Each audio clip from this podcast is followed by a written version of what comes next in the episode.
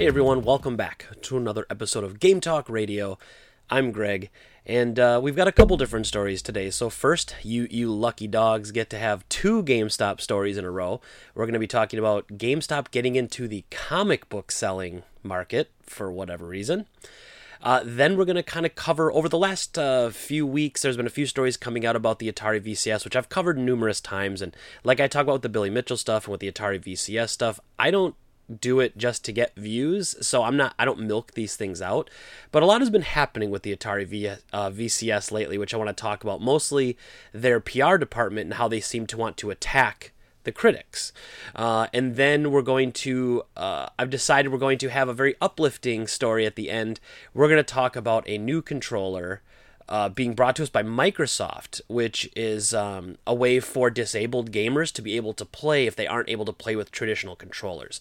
And it was just really, really awesome story. And I'm going to try to do that more often because, you know, sometimes the stories that interest us and that we get into are very much the stories that are uh, have drama in them. You know, we're attracted to that. But I'd like to get to a point where, yes, we still do that because that's still interesting, but I'm going to go out of my way to try to find uplifting stories when I can too, much like the Microsoft one, and to give them a lot of credit for that because I can't imagine something like that's necessarily going to be a profit generator for them. You know, I don't think that's something that's going to make them money, but I still think it was the right thing to do, and I think it was an incredible thing for them to do, and I would love to see the other companies follow suit uh, because allowing more people to play games is great, and not alienating um, people is always a good thing. And I know I have a customer at my store. He's a really great guy, and he had a um, I want to say he had a seizure, and so he has he lost use of half of his body, uh, one side I should say, um, and so when he plays games, he will play games with one hand. He talks to me about playing Dark Souls with with one hand on a controller. I mean, it's incredible, and obviously people find a way to play the games they love. But Microsoft making it a little bit easier, I think, is just awesome, and I love that. So, um, but you know, so that'll be the third story we talk about today, and then of course we have our our game of the week. We're gonna be talking about which I have picked out in advance too this time, so I don't have to scan the shelf for 20 minutes looking for a game. Um, but let's get right into it. So, first, I want to talk about GameStop now dealing in comic books. Uh, this was this was a strange one to me, and, and not that GameStop hasn't been one for branching out. Uh, over the last five to ten years, we've seen them really put a focus on their uh, merchandise. So you're seeing pop, pop culture merchandise, T-shirts, uh, Funko Pops line up a whole wall. You've got Dragon Ball Z statues, you've got keychains, you've got puzzles, you've got all that sort of stuff. So, so they've been branding on that, and this isn't the first time they've reached outside the market as well. Uh, they were doing cell phone sales for a while, uh, which I they might still be doing. I don't know. They do buy and sell used tablets, iPhones, stuff like that. So they've always been they've always been kind of expanding. What what I liked when I worked there, and if you don't know, I worked there for 11 years, and I was a manager for 10 years of that in fact, I was there for the launch of the PS2. That's when I was there. Technically, it was Software Etc. Still back then, same company, same corporate structure though, just kind of before they ballooned. And one thing I always liked about GameStop as a company back then was I always felt like they were on the the cutting edge. They were on the cusp. They were always looking for new ways to stay relevant. You know, you didn't have this. They didn't feel like they were chasing. They felt like they were ahead of the curve. I have to be honest, this feels a little bit more like chasing. Uh, and so we're going to go into a basically there was a great interview that uh, that Evan uh, Narcisse did with um, with Clint Walker from GameStop, who is one of their PR guys. Excuse me. So uh, we're gonna get right into it here, and then we're gonna we're gonna kind of break it down as we go through it. So the the question was simple: Why does GameStop want to start selling comic books? To which Clint Walker replied, "I've been in my role as director of consumer products for the last few years. We define consumer products as toys and collectibles. The decision to start selling comic books in the U.S. domestic GameStop and ThinkGeek stores is because for us, it's a very natural adjacency." End quote. I don't think he's incorrect here. Uh, I think that's actually pretty fair to say. And it's funny because he says he's he's been the director of consumer products for the last few years, so this is definitely the person who's been in charge of the push on these collectibles. You know, he's most likely helping decide what goes into stores, along with how much to put into stores, finding, making the deals with the companies to get GameStop the best deal they can get. Um, so he goes on to say quote we've got the collector fan in our environment and the great thing there for us is the purchasing power we have and the loyalty programs we can bridge across to comic book fans. So it's a true opportunity. We've hired a few subject matter experts on our end. They've got a couple great years of product knowledge that we can really lean against. End quote. Uh, you know, this uh, it's just kind of corporate speak, but he's basically saying that because of the the implementation they have of like the power up rewards, where you get rewards for buying things, that'll bridge over to comic book collectors, uh, and they'll appreciate getting rewards on buying things that typically, when you go to a comic book store, there is no reward system in place in the traditional sense of GameStop's understanding, which we'll get to in a little bit, because I'm going to throw a shout out to my local comic book store, my favorite store for buying anything comics and, and honestly nerd culture related, is Powers Comics uh, in Green Bay, Wisconsin, right down from Lambeau Field. Uh, awesome comic store, the best comic book store I've ever got, uh, I've ever been to.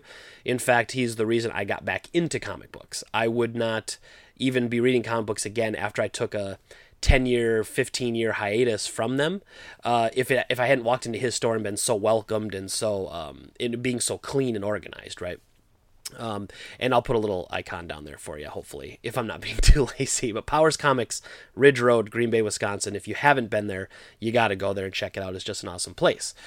Um, so he goes on to say, quote, but the opportunity for us is we've got a great selling culture. Our number one focus for our stores is building relationships, which we just see as a natural fit. As for comic shops themselves, we know it's an opportunity. Some of our competition has gone to the wayside, like Hastings, or some of the other smaller operations, but in general, this move very much aligns with our goal of being the fast fashion in pop culture. There's just a tremendous opportunity as we continue to grow our partnerships with Marvel and DC and some of the anime properties we've been introducing. End quote.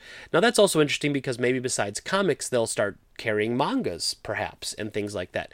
Um, there's a really neat store in Milwaukee, Wisconsin called Lost World of Wonders, which was a comic book store slash uh, now, the last time I was there, they didn't have a lot of video games, but it was like anime, manga, comic books, statues, figures. It was kind of like this, like a pop culture store.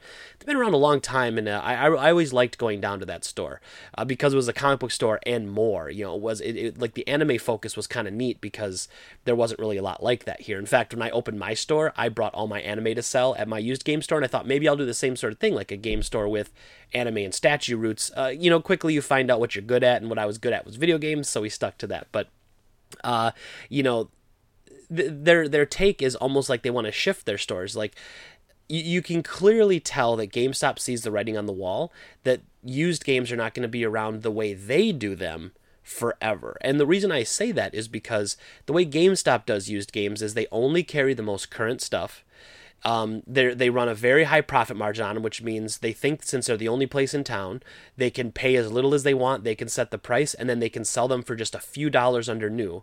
Because for a while, you know, GameStop was really the definitive place to go for buying and selling games. Uh, unfortunately, they haven't really changed that model, and in fact, they've gotten worse. Uh, as I showed last week with some of their buyback prices, you know, paying eight dollars for a game and trying to sell it for fifty-five dollars. I mean, that's madness. Uh, that's way out of bounds profit margins. Uh, I'm the first one to say though, if they paid twenty-five dollars for a fifty-five dollar game, I don't think that's out of bounds. That's a pretty average. Uh, markup for what you'd want in a secondhand market when you have to assume a lot of risk with things like defective merchandise and, and all that sort of stuff. Um, but GameStop in itself is it it, it just kind of seems like they're almost getting out of the game market entirely. Um, it, you know, my store is successful, I think, because we carry everything. We go all the way back to Intellivision, Atari. You know, I have some um, some uh, some of the weird games, some of the Odyssey stuff, some of the you know um, uh, what do I want to say the uh, WonderSwan, Wonder Swan Color. I have imports. I have even now. I'm starting to get back into PC jewel case games again. You know, or someone like I have copies of Diablo One, Diablo Two. Most won't work on a PC, but hey, it'd be cool to collect, right? You know, so my, I think that works for me because we have so much back history. You know, when you go into a GameStop store now, sure, you can sell some of your retro games there, but they ship them off to Texas and just sell them on their website. It's just not really well advertised. It's not something they're focusing on.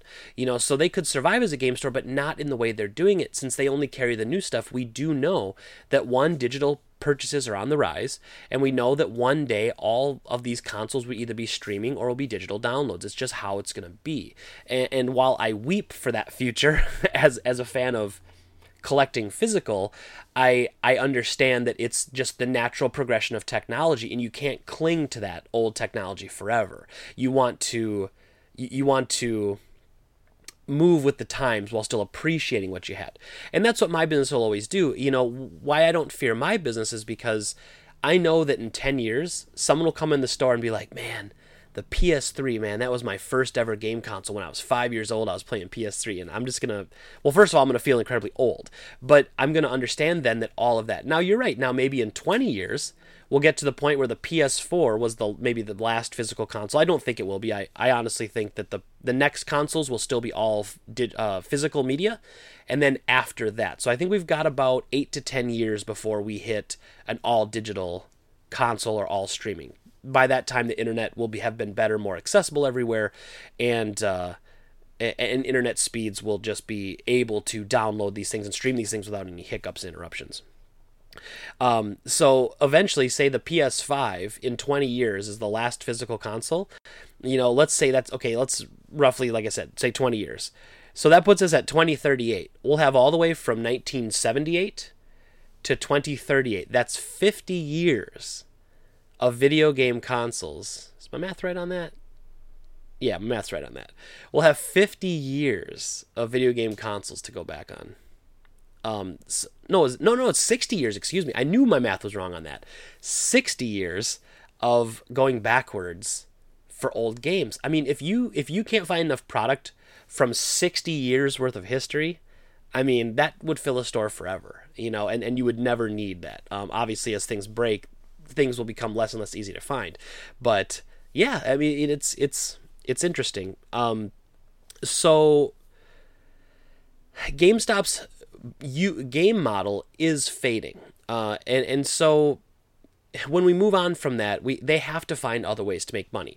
So comic books, I don't necessarily disagree that it I don't disagree that it's it's a natural adjacency, as he said it, uh, where the video games would go along with pop culture stuff since they're carrying nerd nerd items, pop culture items, and then shifting to comic books.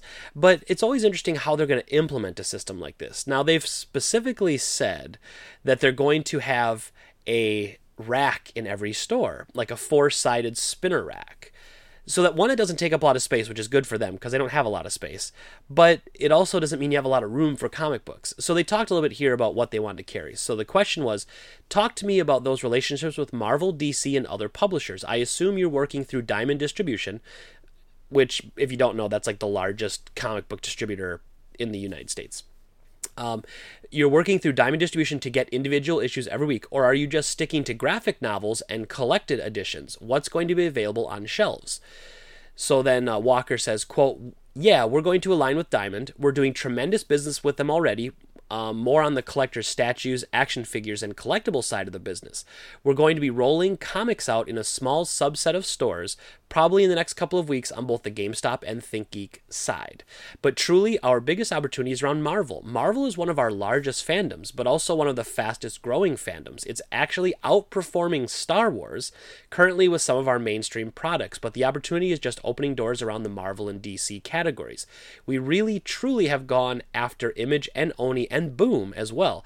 There are some of the indies we'll be approaching, but really, I think you'll see most of our stores cater to the primary Marvel and DC fans.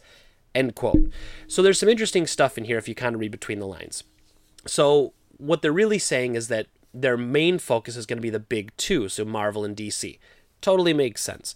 Um, Marvel Comics being the fastest growing fandom, fandom is interesting to me because it, I think it shows the power of the casual consumer and how important the movie market is to that consumer. You know, if DC was making better movies, or if Star Wars were making uh, better received movies, I could see those fandoms growing as well. But Marvel, since it's really been hitting its its peak uh, with its its last few releases, and it's it's reaching its story arc peak with uh, the Infinity War thing going on. So with all that happening, Marvel fandom is at as high as it's ever been, uh, which so it makes sense that they're going to stick to that. But what that also tells me here is that they're aiming for a certain customer.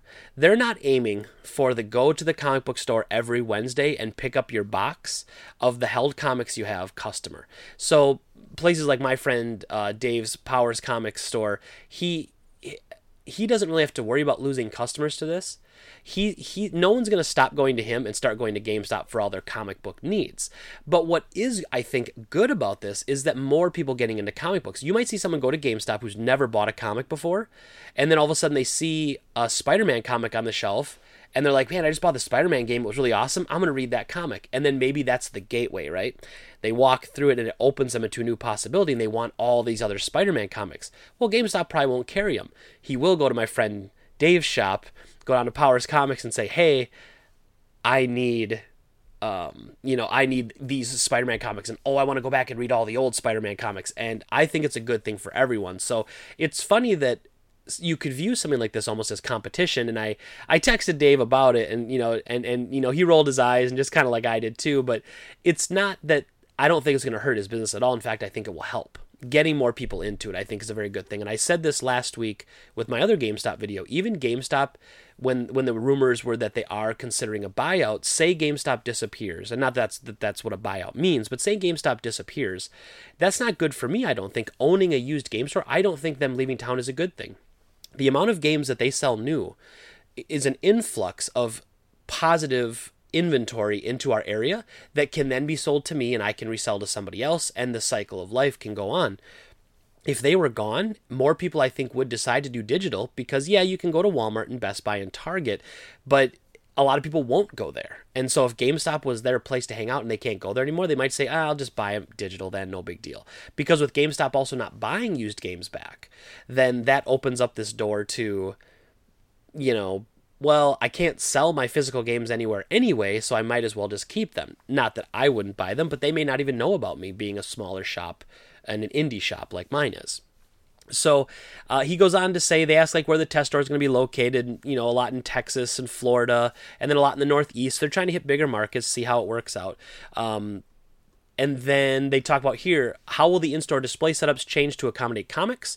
Which he replies quote we will actually be leveraging a spinner rack. So it kind of reminds me of those old school drugstores or like I, I used to go to a grocery store in my hometown that just had a spinner rack and you'd flip around and there was you know i think they had a subscription to maybe five or six comic books. They mostly had magazines in that rack but they had a few comics. Uh, one of them was the first comic book I ever bought, which was Amazing Spider-Man. Uh, I don't remember the exact issue number, uh, but it was the it was the second issue of the Maximum Carnage storyline. And so that was really my introduction to comic books was reading it's an interesting read because you start off the magazine, uh, you start off the comic, and Peter Parker as Spider Man has like got his butt kicked. So he's like he's like his ribs are cracked and he's all beat up, and then he gets rescued by Cloak and Dagger, and it's just funny because I didn't know what was going on, what got him to that point. I was just so enamored with it, and the art was so incredible. And then from there, it's it was a massive crossover, right? So I was only able to uh, read Spider-Man the second one, and then all of a sudden the next issue of Amazing Spider-Man came out the next month, or whatever it was, two weeks maybe. But it was number five in Maximum Carnage or number six. It wasn't number three, and I was like, "What the hell's going on?" Didn't care. Read it over and over and over again. In fact, my first comic book, I read it so many times the cover fell off, and it's just trashed. And uh, and and but it's a it's still mine, and it was it was thoroughly loved. I'll say. Um, so they're just going to have a spinner rack. They're not going to have a ton of different options. Um, now, uh, then they ask the question: Does this mean you won't be doing a back catalog strategy where the buyback in st- uh, where you buy back and stock older releases like you do with video games? To which he replied, "Quote: there's potential, but I think for the most part, we understand that the comic book customer can be extremely generous, but also a little harsh in terms of the in store environment. So we'll be looking at those types of opportunities, but on the initial go, it'll most likely be newly released product, but we'll be making, but we'll be looking at how we do scale and expand based on what we've learned early on. End quote. So again, some weird stuff in between the lines here. So he's saying, we understand that the comic book customer can be extremely generous, but also a little harsh in terms of the in store environment. So again, I think he's saying what I was saying earlier, which is they know that there's a certain type of comic book collector that doesn't want to buy things at GameStop like that. And they don't have the room to have back issues. They can't have four long tables in the store, you know, full of thousands of back issues. They can't do that. Now, what are they going to do with the issues that don't sell? They they'll probably have a deal with with Diamond where they send those back and then they get reimbursed for them or something. But you know, we'll see. I don't think you'll see very many, and then I think you'll start to see pre-orders in the store where you know just because they already have a pre-order system in place. So how hard would it be to pre-order a comic book? Then maybe you could see them. You know, obviously that's how they're going to base their initial orders because pre-orders is how they gauge the interest in a product. Um, so then they go on to ask for video games, GameStop tends to work on exclusive bundles with hardware manufacturers like Sony, Microsoft, and Nintendo. Do you see any kind of similar packaging program you might pursue in comics? Uh, and so he goes on to say, well, I keep bumping my mic here today. He goes on to say that's an interesting point. We have comics in our environment and certain titles with Injustice 2, blah, blah, blah, blah. He's saying it's possible in the future, but they have no plans for it. Um, uh, and then they say, let's see, I want to get to. Um, so they ask who their subject matter experts are, and one of them is a gentleman. He says, "quote We brought in a gentleman named James Parker who actually had previous roles at Hastings as well as ThinkGeek.com. He was one of the lead merchants in pop culture for Hastings, and is a merchant on our team that really came up and brought us on the comic selling opportunity that could be scalable. So they're taking somebody from." A company that's no longer around, Hastings, and a merchant uh, and and ThinkGeek, which was purchased by GameStop, and he's essentially the one pushing forward on the comic books. Again, I don't think it's a bad idea to carry comic books. It's just it just seemed like it kind of came out of nowhere.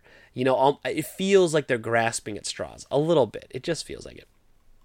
Um, so then they asked, is Diamond Distribution going to be your sole partner in terms of acquiring comic books? To which he said, quote, I think we'll expand, but early on, Diamond is our primary partner. There's no signs of exclusivity discussions, but they're currently working fine. Um, and then he, uh, the, the interviewer goes on to say, it's comics is like a hand selling business where retailers evangelize to customers. It's a little bit different than video games. Do you feel like you're going to have a different training with consumer facing staff to message comics? How do you plan to train up staff to service that different market? Uh, and then Walker replies, Well, our primary communication vehicle will be our Power Up Rewards program. So they're saying that the most way they'll talk to their customers is through their loyalty program, emails and text messages and such. You know, it's one of the largest loyalty. Here's here's brag time. You know, it's one of the largest loyalty member databases in the U.S. for any retailer, and I think that's where we're able to only segment our loyalty programs to define who is purchasing what products from us. As an example, we've been able to pull together the Funko Insider Club, which actually targets to that demographic first, or our Pokemon side of the business. We've done tremendous business with Pokemon on the video game side, but we're able to sell Pokemon Center products through our Pokemon loyalty database. So, what he's basically saying here is that their loyalty program also breaks down what you bought. So, if you buy a lot of Funkos, they'll send you specific items about Funko. If you buy a lot of Pokemon stuff, they have a specific Pokemon club, things like that. Uh, and then this is my favorite question: News is breaking about GameStop looking to be acquired. Does his does this change the mindset you guys have towards selling comics?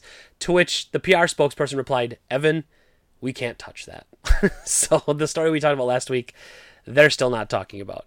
Um, so you know that's that's the gist of it. Uh, and I just kind of want to finish up with um, the idea that it's not a bad thing that they're doing this. Uh, in fact, I think that I'm a little late on the flipping to the scene there. Sorry, guys. Um, I think it's a little.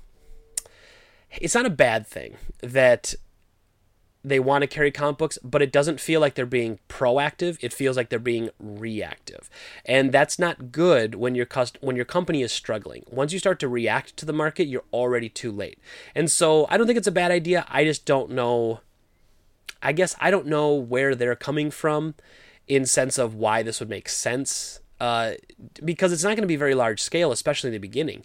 You know, unless they have some sort of really good deal worked out with Diamond Distribution, I don't see how they're going to sell enough companies to make this even worth having a spinner rack in the store.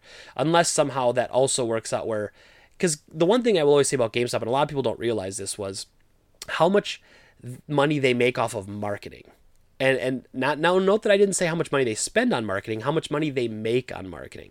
So GameStop sells realty in the store to companies. So like they have big posters on the wall. When you see a poster for Ghost Recon or for Destiny on the wall or something else, that was paid for by Activision. If you see an end cap that's featuring a certain set of toys, that was paid for by that company. All those spots are sold to companies, and that's where GameStop makes a lot of their money. Now, if they're able to sell, maybe maybe they told Marvel, "Hey, if you buy all the racks for us and and you know we put all these comics in our store, you pay this much to us. It'll, you know, maybe it's a break even thing for them. I'm not sure.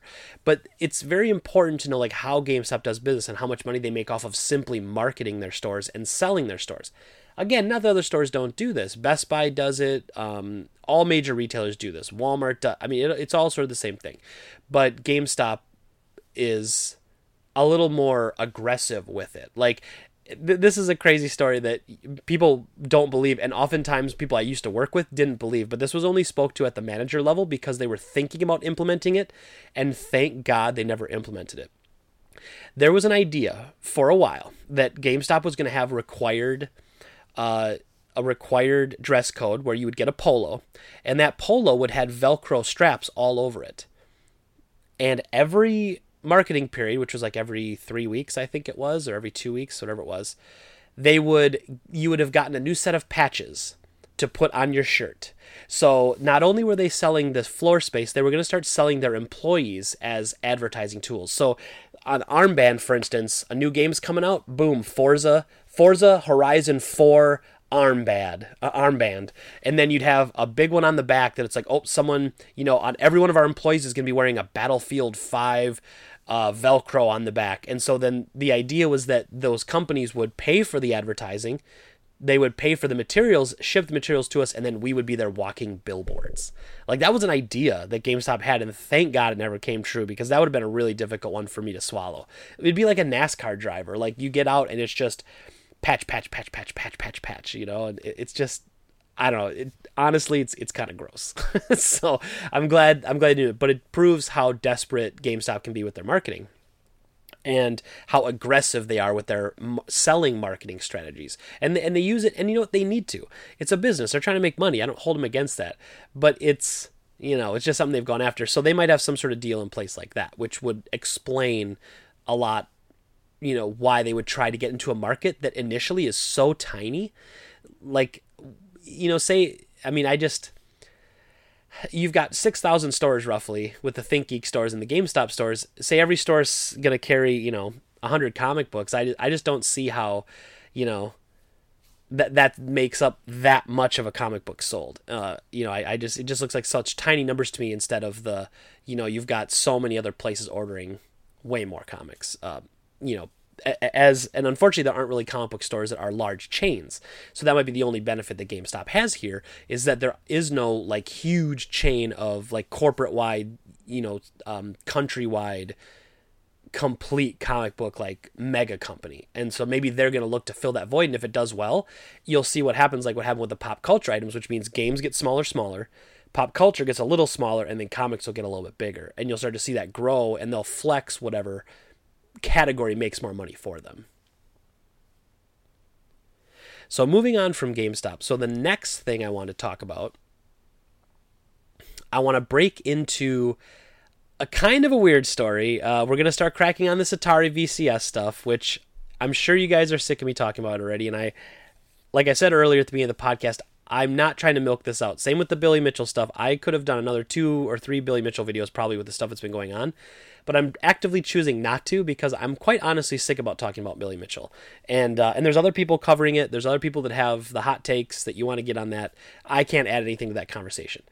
The Atari VCS, though, this one was a turn that I thought was quite interesting. So back in March, this interesting article came out. So during GDC, that's the Game Developer Conference, during GDC, uh, this website, the Register, sent their tech guy, uh, Kieren McCarthy, they sent him to, to GDC, and during that, set up a time to talk about the Atari VCS, uh, which the Atari box, um, uh, which what it was called then, renamed the Atari VCS.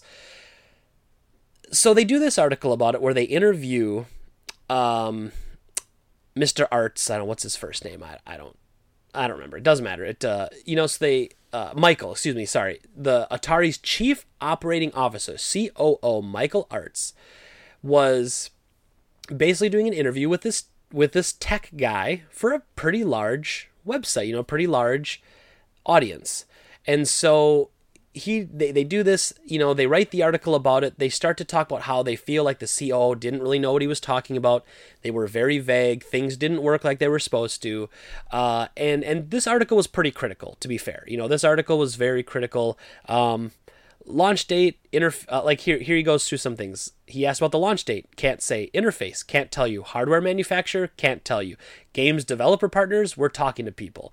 Target market. We can't say. So there's a lot of you know they were focusing on the fact that the COO doesn't really seem to know that much about his product a product that's supposed to be coming out very soon. Now this was right around the news where they pushed back the pre-order to you know they'd pushed back the pre-order I think in December or January or something, and they pushed all the way back and they said it would be in the um, end of April. It ended up coming out in, in, in May, I believe, or right at the end of April is when they said it would be coming next month, whatever. And so uh, at this point, he said they refused to give a pre-order date, and then he, basically the whole conversation was him telling him things that he doesn't know and things that he can't talk about. So okay, there's just he feels very frustrated the art, the person in this article because he's a tech guy. He talks to a lot of tech companies that have prototypes and unfinished things and you know, this person's basically not able to tell him anything about anything. And so here's the things that he finally finds out that he does know. It'll cost around 250 bucks.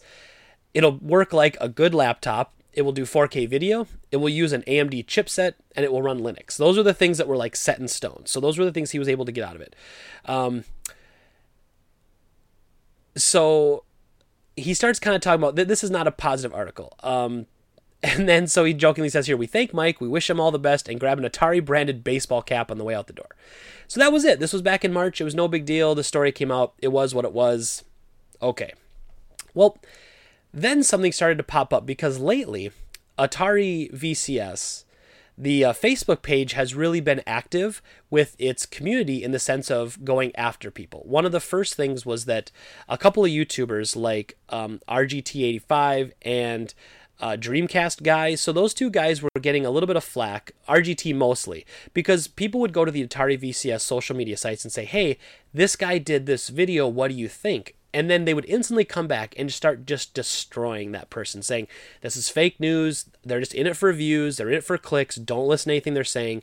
They don't care about you. They don't care about the product. They only care about making money. They're not being honest with you. Don't listen to them being very you know very attacking right? And, and when that story came out i was even like i could do a video on that but eh, it's just it's a little bit of internet drama. It doesn't really matter and and and there is a sense of you know youtubers are looking for views like it's it's what we do so understandably that's why i could do more billy mitchell videos they always skyrocket to 10 to 50,000 views within a couple of days, but I'm not trying to just milk views at this point. I'm not trying to milk subs and I want people to watch all of our content, not just come here only for Billy. And, and and and I look at my most viewed videos and I'm very happy that I've done well with them, but it's not all I want to be known for. And so then on the Atari VCS Facebook page, the reason I'm getting there is because sometimes there are YouTubers out there trying to milk these topics. I don't think RGT85 is one of them. I don't think Dreamcast Guy is one of them. I think they just talk about the things that interest them, and I, I do the same. So we there was a customer here on the Atari Facebook page, and I, I have to be honest, I think this was a trolling comment to bring up this article. I don't think this is actually true what this person's saying, but let's read it. So this was on Facebook by someone named Eric Storm. Quote, a fan since childhood, a supporter and promoter to the day I die. I always push and suggest Atari. Lately, I haven't been able to afford the smartwatch or the speaker hat, but I have been spreading the word. I'm trying to save up for the VCS as my life falls apart around me. So please, I beg of you, be as brutally honest as possible and explain this article. If I should give you more time and wait for the VCS to be perfected, I gladly will. A lifelong love of Atari here. I mean, that just that comment just kind of screams sarcasm with the whole as my life falls apart around me i'm trying to save up for a vcs it's very over the top right? But let's say for instance the person is legit and this was a legit comment. He he tagged the article. This was two weeks ago. He tagged the article back from march that we just talked about and we read um, from um, from the register and uh, Kieren McCarthy. And so he puts that in there. And so then the first person says, Wow, just read the article, not a good sign, but I'll hope it works out for Atari and I hope to make a comeback. And then a week after, so this art this pic, this had been up for a week, so clearly they're not very active on social media. So Atari VCS responds. We honestly can't explain that article either. Our executive sat with that reporter for half an hour and wrote that he what he wanted instead of what we discussed with him. Sadly, there are even irresponsible trolls in professional positions, I guess. We clearly said that we were bringing an engineering design model to GDC, and lots of people clearly don't understand what that means. Hunks of plastic? Well, yeah, that's how you finalize the designs and confirm that you get the look and the feel for what finished products sad. So I also want to make this comment here too because whoever is running this, I'm getting some serious like he follows Donald Trump on Twitter vibes because it whoever this person is in charge of this, I don't know if it's a him, I shouldn't say that, him or her.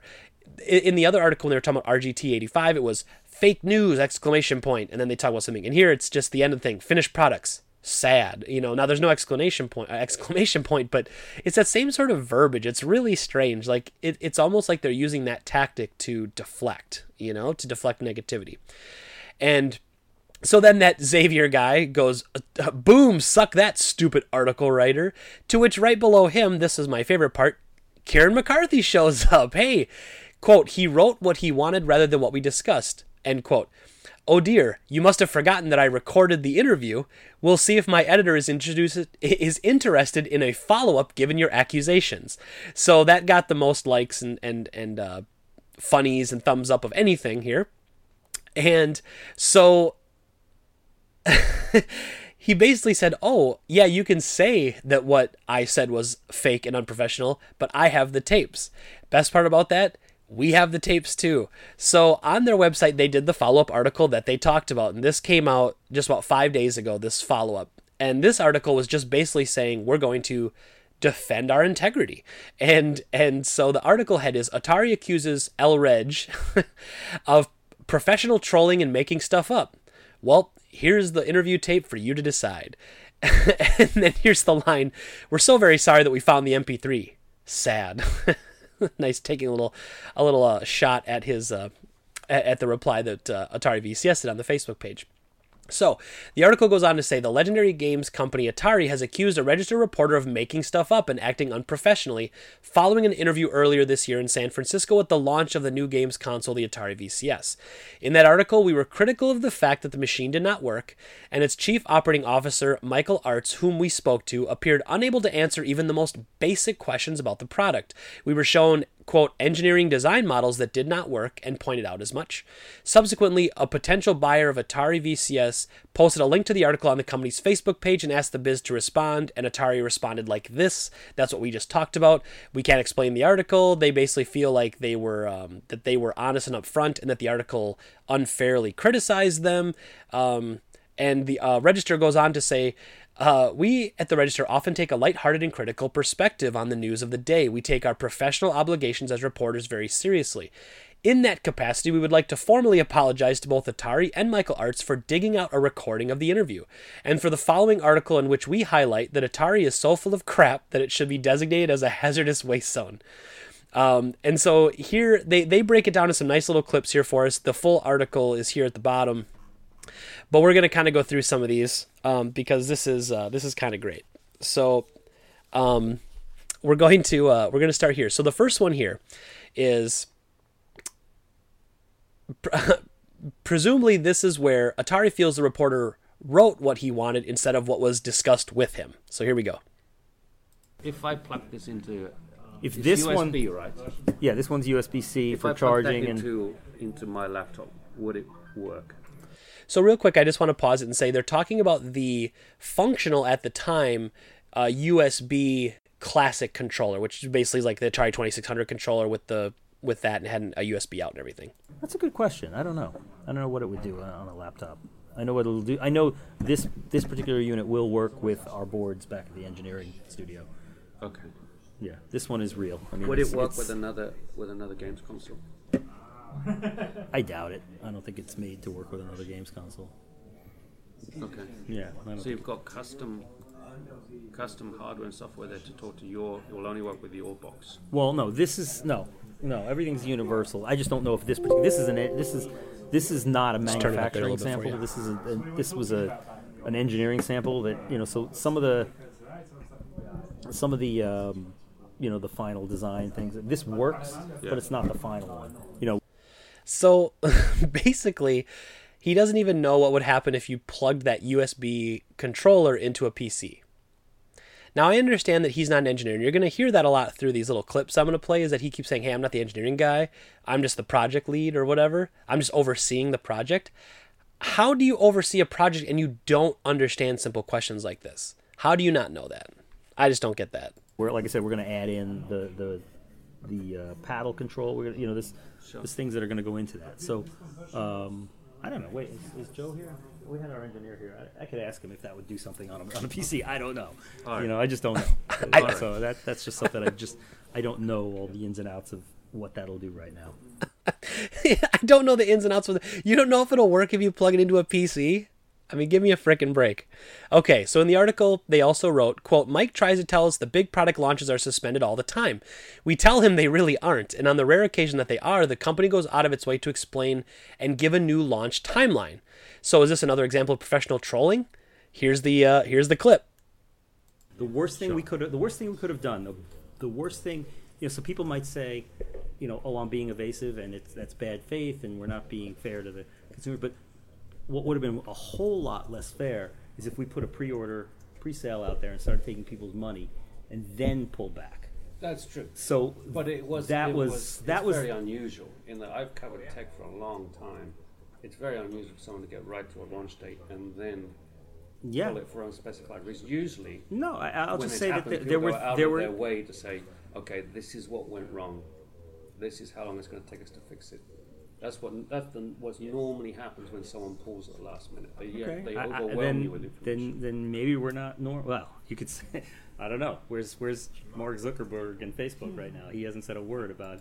Okay, so there he is comparing himself to Mark Zuckerberg, who was deceitful about Facebook's practices but hasn't been coming out and saying anything about it after getting busted. So why would you compare yourself to a guy that's essentially doing a shady tactic and a shady thing and not addressing the concerns that people have about their product? I mean, why would you want to compare yourself to him? His Well, situation, yeah, but, but he's yes, getting a lot of heat. of for it. course, right. But you know, we're not, and we're not on that level either. But look, I, I I respect your questions. I think the, the, the He respects reality his is questions. just certain things that we're not. It's, it's just not fair to the, the, the, the parties involved to talk about, and I'm not. You know, it's not it's not worth going there. And it, What's not what's it's not worth going there? What's not worth going there?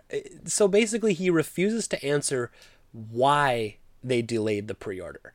You know, and, and the the interviewer makes a good point saying if this happens, why the company feels like they have to go way out of their way to explain what happened and to reassure their fans that some of this won't happen again, but also to know that they fixed whatever the problem was. And these guys are completely dodging whatever the reason was for the pushback. They refuse to let us know.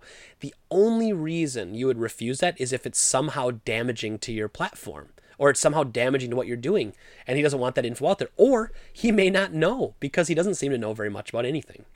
Um, so then, then now this one, uh, I'll give a little leeway to him because you know they're they're giving him a hard time because he's comparing their console launch to like a rocket launch by NASA, and he didn't obviously mean that it's as in depth as a rocket launch, but he was just trying to say that like you have a checklist of things before you launch, and if one of those checks isn't done, you don't still launch it, you know. And so I'm not going to play that clip because I, I do I, I listened to that one and I thought that's not anything worth attacking over, in my opinion, even though it's a piss poor like um, analogy. It's it. The point he was trying to make was just that you have a checklist of things. If the checklist isn't done, you don't launch. You know that that's the point he was trying to make. Um, so uh, he goes on to say we were also vocal about the fact that Atari's answers, in particular the fact that it still hadn't decided what chip was going to be used in the hardware, gave us a serious reason for pause. And then, uh, which again is what they wrote in the article. And if you're going to say that's fake, here's why they wrote that. And here's the audio. hardware settled at least. So you've locked, Aspect. you've locked down the chip. You've locked down. well, yes and no. I mean, I think I mentioned earlier that you know we were looking at one chip, and that was a possibility we may shift because time has passed and there's a new chip available that maybe Oh, there's always more. there's yeah, always exactly. a new chip. Right, available. but but but we're not so far down the road where we're locked into the first chip. So there's a possibility that for the same price or less, we could have better performance. We'd be crazy not to look at that, right? So that's sure, but that sounds like well. Look, I'm not the engineer. you know, I'm I'm, Oh, I'm there again. overseeing the project. That's a different. You know, that's something that like you know. I we've it we've does- it got sounds, you're saying a lot of things that, that concern me a little bit. Okay, so the first thing that bothers me out of that is we're not so far down the road that we can't replace the chip that powers the device. Now, what he's probably trying to say is if they got an AMD chip, that AMD as it's working out instead of offering a, you know, a certain type of chip, they can offer their next yearly kind of upgrade with more power, you know, they can still put that in. So they still know what structure they're going with. They still know what chip manufacturer they're going with and the rough estimate of the power for dev kits that would be out there, you know, for potential developers and stuff. That's fine. But to to to try to say then at the end again, hey, I'm not the engineer. Like this is the point where how do you not have all these things figured out? You know, like you're about to launch this thing as a pre-order in a few months because this was back in March and they launched a pre-order in uh, in May. I think was it May? Yeah, I think it was May, end of May. So they, they're launching it in a few months and they don't even know for sure what chip's going to be inside yet, you know? And most of the time when you have hardware like this, the one guy will say something, like, "Oh, it's going to be the AMD, you know, this chip." But if if uh, you know, once well during manufacturing, we might switch it out to this upgraded chip if we can get you know the deal made with AMD. That's all you have to say, and then that way, if you're using the old chip, you're fine, and if you get to use the new chip, you're fine. You know, it's just just be honest with people about it. Um, and then you know he goes on to say. Um, you know, Atari's response on Facebook wasn't a total surprise because they sensed a little frustration in the executive's voice. So here's another qu- uh, another clip. You know, look, I think every question you've asked is a fair question and is a good question, and it's just you know right, and it, it's just you know for me, I- I'm in a position where you know I could tell you, but I'd have to kill you. That So obviously that's a joke. He doesn't really mean that. But what he's basically saying there's just things he can't say. And we all understand with certain projects there's going to be certain things you can't say. But why would you bring your your setup to GDC? Why would you invite the press when you don't have anything? And why would you sit down and talk to him if you don't know anything? If you either don't know anything or you can't say anything, then what's even the point of being there? you know what it is i do know the point of it the point is to dredge up hype you're trying this is this is an ultimate hype machine and you're doing whatever you can just to make it as hyped up as humanly possible um so and and then he goes on to say um here that atari was extremely clear about the reason it had invited us except we're being sarcastic, and therefore extremely misleading of us to suggest after the fact in the article that we had ever expected to be able to use the console at a showcase event. We never gave any indication that we were surprised by the fact that we were basically shown several pieces of plastic. We certainly never mentioned that we expected to play a game. Nope, that never happened. Oh, wait a minute, we got a clip. the way we're thinking about that that initiative is again, it goes back to it's a much more it's much more about engaging the community than it is about you must. Crowdfunding. you so there's already there's a people want this to happen. Yes, That's why, of course. This is why I you know I'm even here. yeah, of course. They, they love the idea. Yep. But you have a credibility issue in that you had a uh, you know a launch that didn't happen, Yep, absolutely. and then you have a, a, a launch without without a launch right now. Well, So what this is is what you this what what today was about was to show people that the stuff is really being made. The stuff really exists. I was We've kind of hoping we might at least have an Atari game going. I could use the controller. Well, we we deliberately felt like we didn't want to do that yet. So you know, we want the user. You know, when someone's going to use it, we want the uni- user user interface to be there. We don't want it to be, um, you know. Again, we don't want to show somebody something incomplete. Right now, I've got I've got design models that are complete. These are what their things are going to look te- like. as, a, as a tech journalist, I've, I've played with all kinds of Sure. of not ready stuff, and people say, "Hey, it's not ready, but I want you to see what we've the bit of magic Ah, that we've but got." I want you to see. So right now, we're I don't have something I want you to see yet. So that's funny because he's, you know, the guy's arguing that, you know, he doesn't want you to see it till it's perfect. And you're like, okay, well, then, first of all, why are you here? And then uh, it goes on to argue that, the, you know, the tech guy basically says, hey, man, I. I've played with all kinds of stuff. It's prototype phase, demo phase, not 100% working phase, just to get an idea of something to start spreading the positivity about it. And these guys did nothing like that. Um, and then at the very end here, so He goes on to say, but most of all, we would like to apologize sincerely to all of our readers and to anyone considering putting down money for the Atari VCS for completely omitting a critical part of the interview in our original article. We made no mention of the fact that there is every reason to believe that Atari's entire enterprise is being funded by hype, and that the only way the company can afford to create even its first console is by persuading people to hand over their cash before the company itself has a working prototype. And here's the proof. We got one last recording for you guys. Does Atari have have the funds to create enough boxes, or do you need do you need funds to build the boxes? That is something that I'm not going to talk about because I'm not the finance guy. But yes, the project's moving forward. Okay. You understand that if you if you launch again with like an Indiegogo, people typically it is uh, people are a little hesitant about it because Right, they think but- well they need the Well- money in order to make it. Let's put it this way. So there are there are business discussions underway with major partners who would have an impact on how it's distributed, where it's sold, things like. So there's so many moving parts that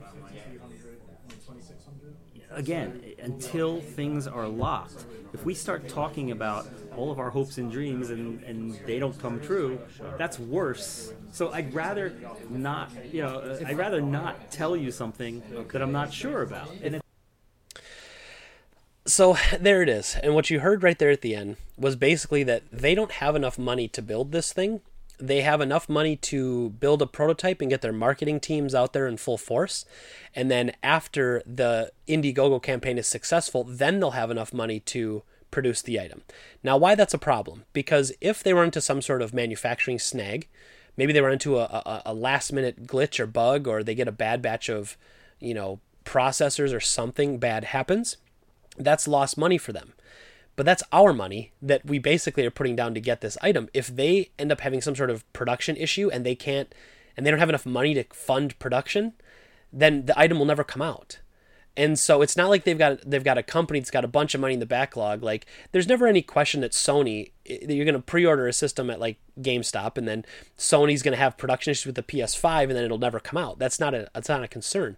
It is a concern with these guys because one, you're not pre-ordering at a store where you can get a refund. You're pre-ordering it from them and directly giving them money that they don't have to prove or provide any sort of it's it's not even an investment. It's basically it's it's a, a hope and a prayer is what you're paying for. So speaking of indiegogo if you don't know indiegogo is a crowdfunding campaign uh, site much like kickstarter except very different from kickstarter in a lot of important ways. One of the rules at kickstarter is that if you're going to make a hardware you cannot start a Kickstarter without valid prototype. You have to have a working prototype at the time of the Kickstarter to show everybody what you're working on. It's a great rule for many reasons. Indiegogo does not have that rule. So when Atari VCS chose to use Indiegogo as their crowdfunding platform, they knew that they didn't have to have a working prototype at the time of the Indiegogo campaign, which I would be surprised if they had a working prototype now. Um, there was just a couple weeks ago at E3, it was noted that was another part of the story I didn't cover that basically they had demo units shown up where they had the Atari VCS hooked up to a TV and they had the controllers playing Tempest 4000. Except it wasn't. It wasn't the actual game. It was hooked up to a PC and it was just meant for footage purposes to show off the game. And all this came to light because the developer of of Tempest 4000 basically said, "Oh yeah, I know it's coming out for PS4, PC, and Xbox One, but we don't know anything about it coming out on Atari box." And then all of a sudden, like a week later, I'm sure after having massive discussions with them, that Atari box convinced him, "Hey, you know, just please put some positive spin on this. You're gonna put this the game on our system too." He came out and said, "Oh yeah, you know, after discussions, we are coming, and we'll make it figure it all out."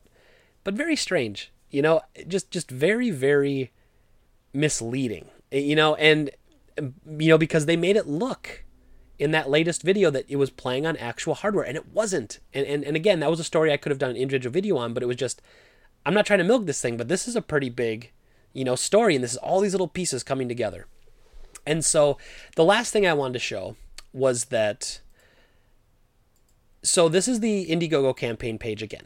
So right now with four days left so this is after 26 days um they have raised $2.9 million with 11,044 backers.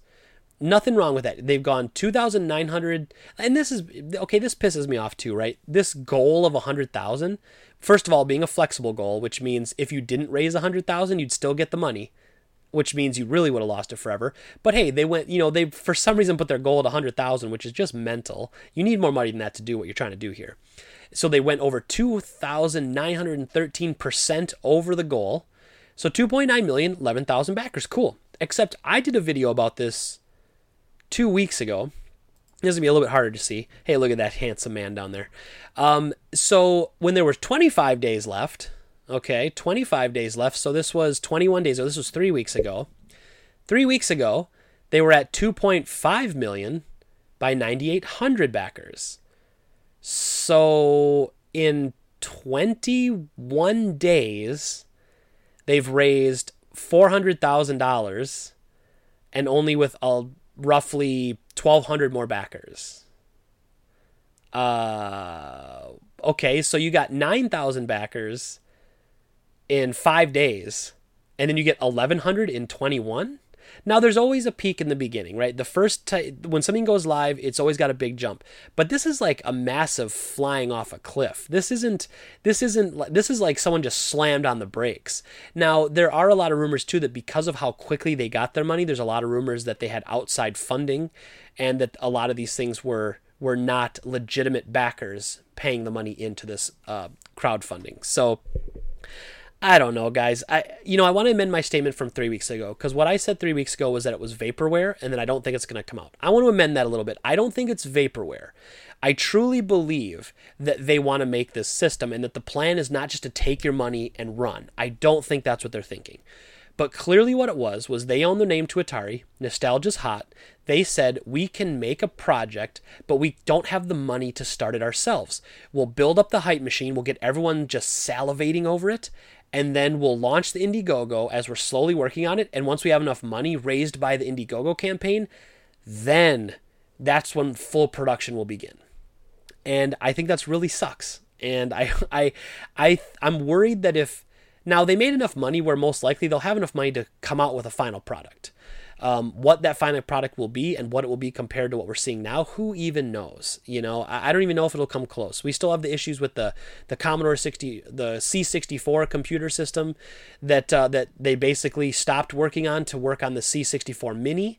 Then they were going to, if they made money off of that, then they'd go and and make the actual C64 computer remake that they were thinking about. And it's all of these things are not necessarily designed to steal your money, but they want a zero risk opportunity. This is zero risk for Atari. They get to run their company for another year or two with none of their own money and money that they didn't have to earn by giving a product or taking a risk in. Like, this is just money that's basically given to them with no repercussions if they don't ever use it the way it's supposed to be used.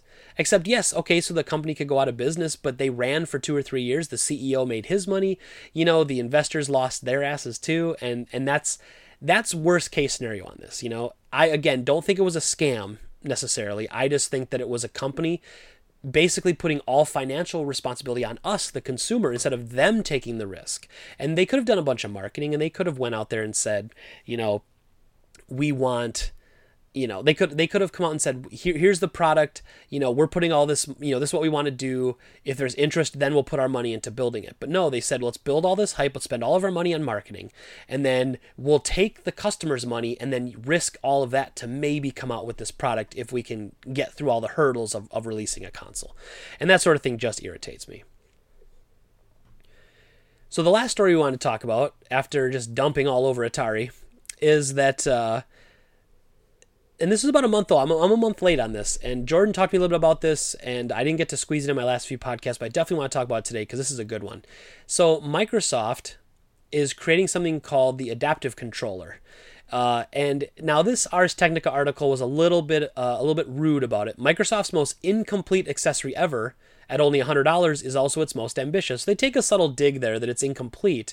Um, but it is a good thing what it is and it's meant to be customizable. So on the surface it looks kind of like an xbox one controller with a d-pad and a few buttons. And so it looks very simple. Uh, and then here's going to be some more pictures i want to kind of show you. So one it can be mounted. Uh, and on the back here is what's really interesting. So this is basically all the button mapping back here. And you can customize and add devices to this. And it's any device that you want to use. So here they show someone in a wheelchair using it. Um, and then here they show someone using it with all these different devices hooked up. Um, and, and like I said, fully customizable. So, say you were only able to use your mouth, you could get the device that would let you use your mouse to move the joystick or your mouth to use the joystick around and also have like sensors if you want to blow in one or if you want to like like there's it's fully customizable around your disability. And i think this is so freaking awesome. Um, i'm going to kind of play the video here. I'm going to mute it though just because i'm going to kind of talk over it. And i know the people in the podcast are going to listening to this podcast as audio only are you're kind of missing out but i'll describe it as we go along and show it shows a few uh, gamers that have some disabilities being able to use a device that they normally wouldn't be able to play any normal games with. And I want to get to, I'm going to skip forward in this video a little bit because I want to show some of the things that they're actually using. So here they have, let's get this out of here. So here they have like what would essentially be um, like a, a, guitar pedal or maybe even like a sewing machine pedal, like some sort of pedal device that can be plugged in the back. So that say you want to use that for playing a racing uh, game or you want to play Rocket League or something like that. Here they show a Wii nunchuck. I mean, how cool is that? So they actually have a Wii nunchuck device hooked up, and they've actually changed the colors to be black and green, which is hilarious. And they have a Wii nunchuck hooked up to this controller. I mean, that's just awesome. And uh, so then they start talking about how you can plug in different USB interface devices. So here uh, on this picture, it shows the guy from Microsoft actually using his mouse to fully control an Xbox controller. And this sort of thing, I mean, this this was what I said. I wanted to get into also talking about some more uplifting news here and there, um, because I'm going to kind of play this a little bit here where he, he shows himself using his knees. So he can play Rocket League with one foot, one pedal, and he can go back and forth on the desk with his sensor things. So there's some really interesting stuff here. But this is an uplifting story. This is such a cool thing for Microsoft to do. And I'll be honest, they're not going to make money on this. This isn't a way to make money. And you could argue it's not even really a way for PR necessarily. This is straight up just something, in my opinion, being done for the community and being, you know, it's it's a it's a tech lab sort of thing. But this is one of those great stories where a company seems to be doing what's right. And it's not motivated by money necessarily, it's just motivated by being able to. And I guess you could argue that, yes, technically it brings more people into gaming. Uh, because if, if people with disabilities can't play your games, they won't buy your systems, they won't buy your games. This is just a cool way, but they didn't have to do something like this. Like, I guarantee this thing won't make money, but that's not the point. The point is to do something great. And it looks kind of like, like visually speaking, it looks like a, almost like a box with speakers in it. That's not what it is, but it looks like that with a D-pad. It almost looks like a DJ Hero board if you ever play with one of those, except instead of one one, you know, record spinning, you'd have two. So it's a long rectangular box, maybe a foot long by half a foot tall, and thin, almost like a keyboard. Think of it the shape as a keyboard. And it's just really, really cool. And uh, it can be fully customized. That's the part that you have to you have to completely understand here is that this you can attach anything that has these sort of adapters into it. So it has it has its own kind of buttons and inputs, sticks to move around, but you can hook up joysticks to it. So you'll be able to use like a joystick with um, like Minecraft. It showed him walking around and turning with a joystick, like an old Sidewinder USB. So very cool stuff, and um, it's just really really neat. This is one of those, like I said, one of those things that isn't meant to make money. Um, 19 ports to button map everything, uh, 3.5 millimeter jacks. Um, and let's see, oversized button, finger switches, blowing tubes, foot pedals, and other specialized inputs have long been built for gamers who can't hold on to or efficiently use average controllers. Um, and so uh, the CEO Satya Nadella and Xbox chief Phil Spencer have recently said things about inclusivity in computing and gaming, but this device like literally does that. Th- this is more inclusive than any any device or any controller, and um, so look at all these different pieces, parts. I know if you're listening to this podcast, you're, you're missing out, but mean, there's touch pads that you can work in. There's like finger buttons, like that you'd have like like taps and clicks, and it's just really cool. Um, like I said, mouth control devices, joysticks, foot pedals like leg pedals, just really, really cool. Um, now, my only concern about this is I feel like someone might be able to manipulate this into using devices that shouldn't be used for certain games if they don't have a disability. So, what if, say, someone wants to play. I don't know. I guess technically you you can use mouse and keyboard on the Xbox already, but say someone wanted to have an advantage in, you know, PUBG or they want to have an advantage in Fortnite and they find the best advantage is to use these two things plugged in with this. It's faster if I do this, you know. I mean, is it really that big of a deal? I suppose not. Uh, especially if someone like that might possibly ruin it, but you've got a great thing for people with disabilities to be able to play more games. I think that is worth it. Like if you have 10 people with disabilities can play for every one person that would abuse it and cheat with it, absolutely worth it. 100%, no questions, hands down, absolutely worth it. And so that's it, everybody. That is the the program for today. That is the podcast. We're going to then finally talk about one of my uh, another game that uh, that I quite enjoy. Uh, it's kind of a rare one, kind of an oddball one. A lot of people probably won't be able to play it if you don't have the right system. But I'm talking about Double Dungeons. Um, I may have talked about this one already, but I wanted to bring it up again because I recently played through it again, and the game is just really, really fun. So I'm going to kind of zoom in here on the on the back of it. So if you look at it, it's just kind of a first person dungeon crawler. Nothing too crazy, nothing too special. You walk into enemies, you attack, you level up. There's a shop where you buy items. So pretty basic stuff. However, uh, it also has two players, and I played through this originally with a friend. And you start off actually in different places and on different ends of a locked door. So you each go on like a single adventure. You're leveling up, you're doing different things, getting your items Eventually, you break through the door by both getting the key or whatever you need. I think you have to either buy it or you have to find it. You both find the key, you open the door, then you start walking together and eventually fight like a final boss and you beat the game. It is a very short game. I want to say when I beat it, uh, man, I think we beat it in maybe an hour at, at most. as an hour, hour and a half. And that was like our second time playing it because the first time we weren't figuring it out as quickly. But it was really, really good. And, uh, and it's awkward. I mean, the, the box art's incredible. You got this skeleton who is surprisingly really happy to be chained up. I'm trying to get that glare out of here.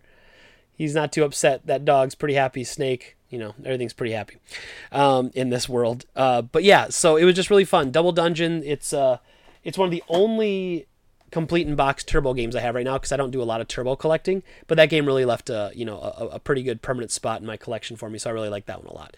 Um, but anyway, thank you everybody as always for watching. If you caught this uh, audio only on iTunes or on SoundCloud, please please please hop over to YouTube and, and like us there, and go over to Twitch and follow us there twitch.tv slash the drop rate or youtube.com slash the drop rate that will all get you to our channels or you can go to droprate.life that will also connect you right to our youtube channel uh, and you can like us on there subscribe and everything uh, because we're doing a ton of these videos all the time. I'm usually breaking up the podcast in video form. You can kind of get a little more of the visual aids, obviously, with the Double Dungeon game, but also some of the video and stuff that I show in the podcast that the audio only kind of misses if you are listening to this on YouTube and you like listening to podcasts in their full, you know, audio only form, you can find me on iTunes by going uh, looking for Game Talk Radio. So that's that's that's my contribution to the Drop Rate site, and uh, so Game Talk Radio or SoundCloud and go to Game Talk Radio.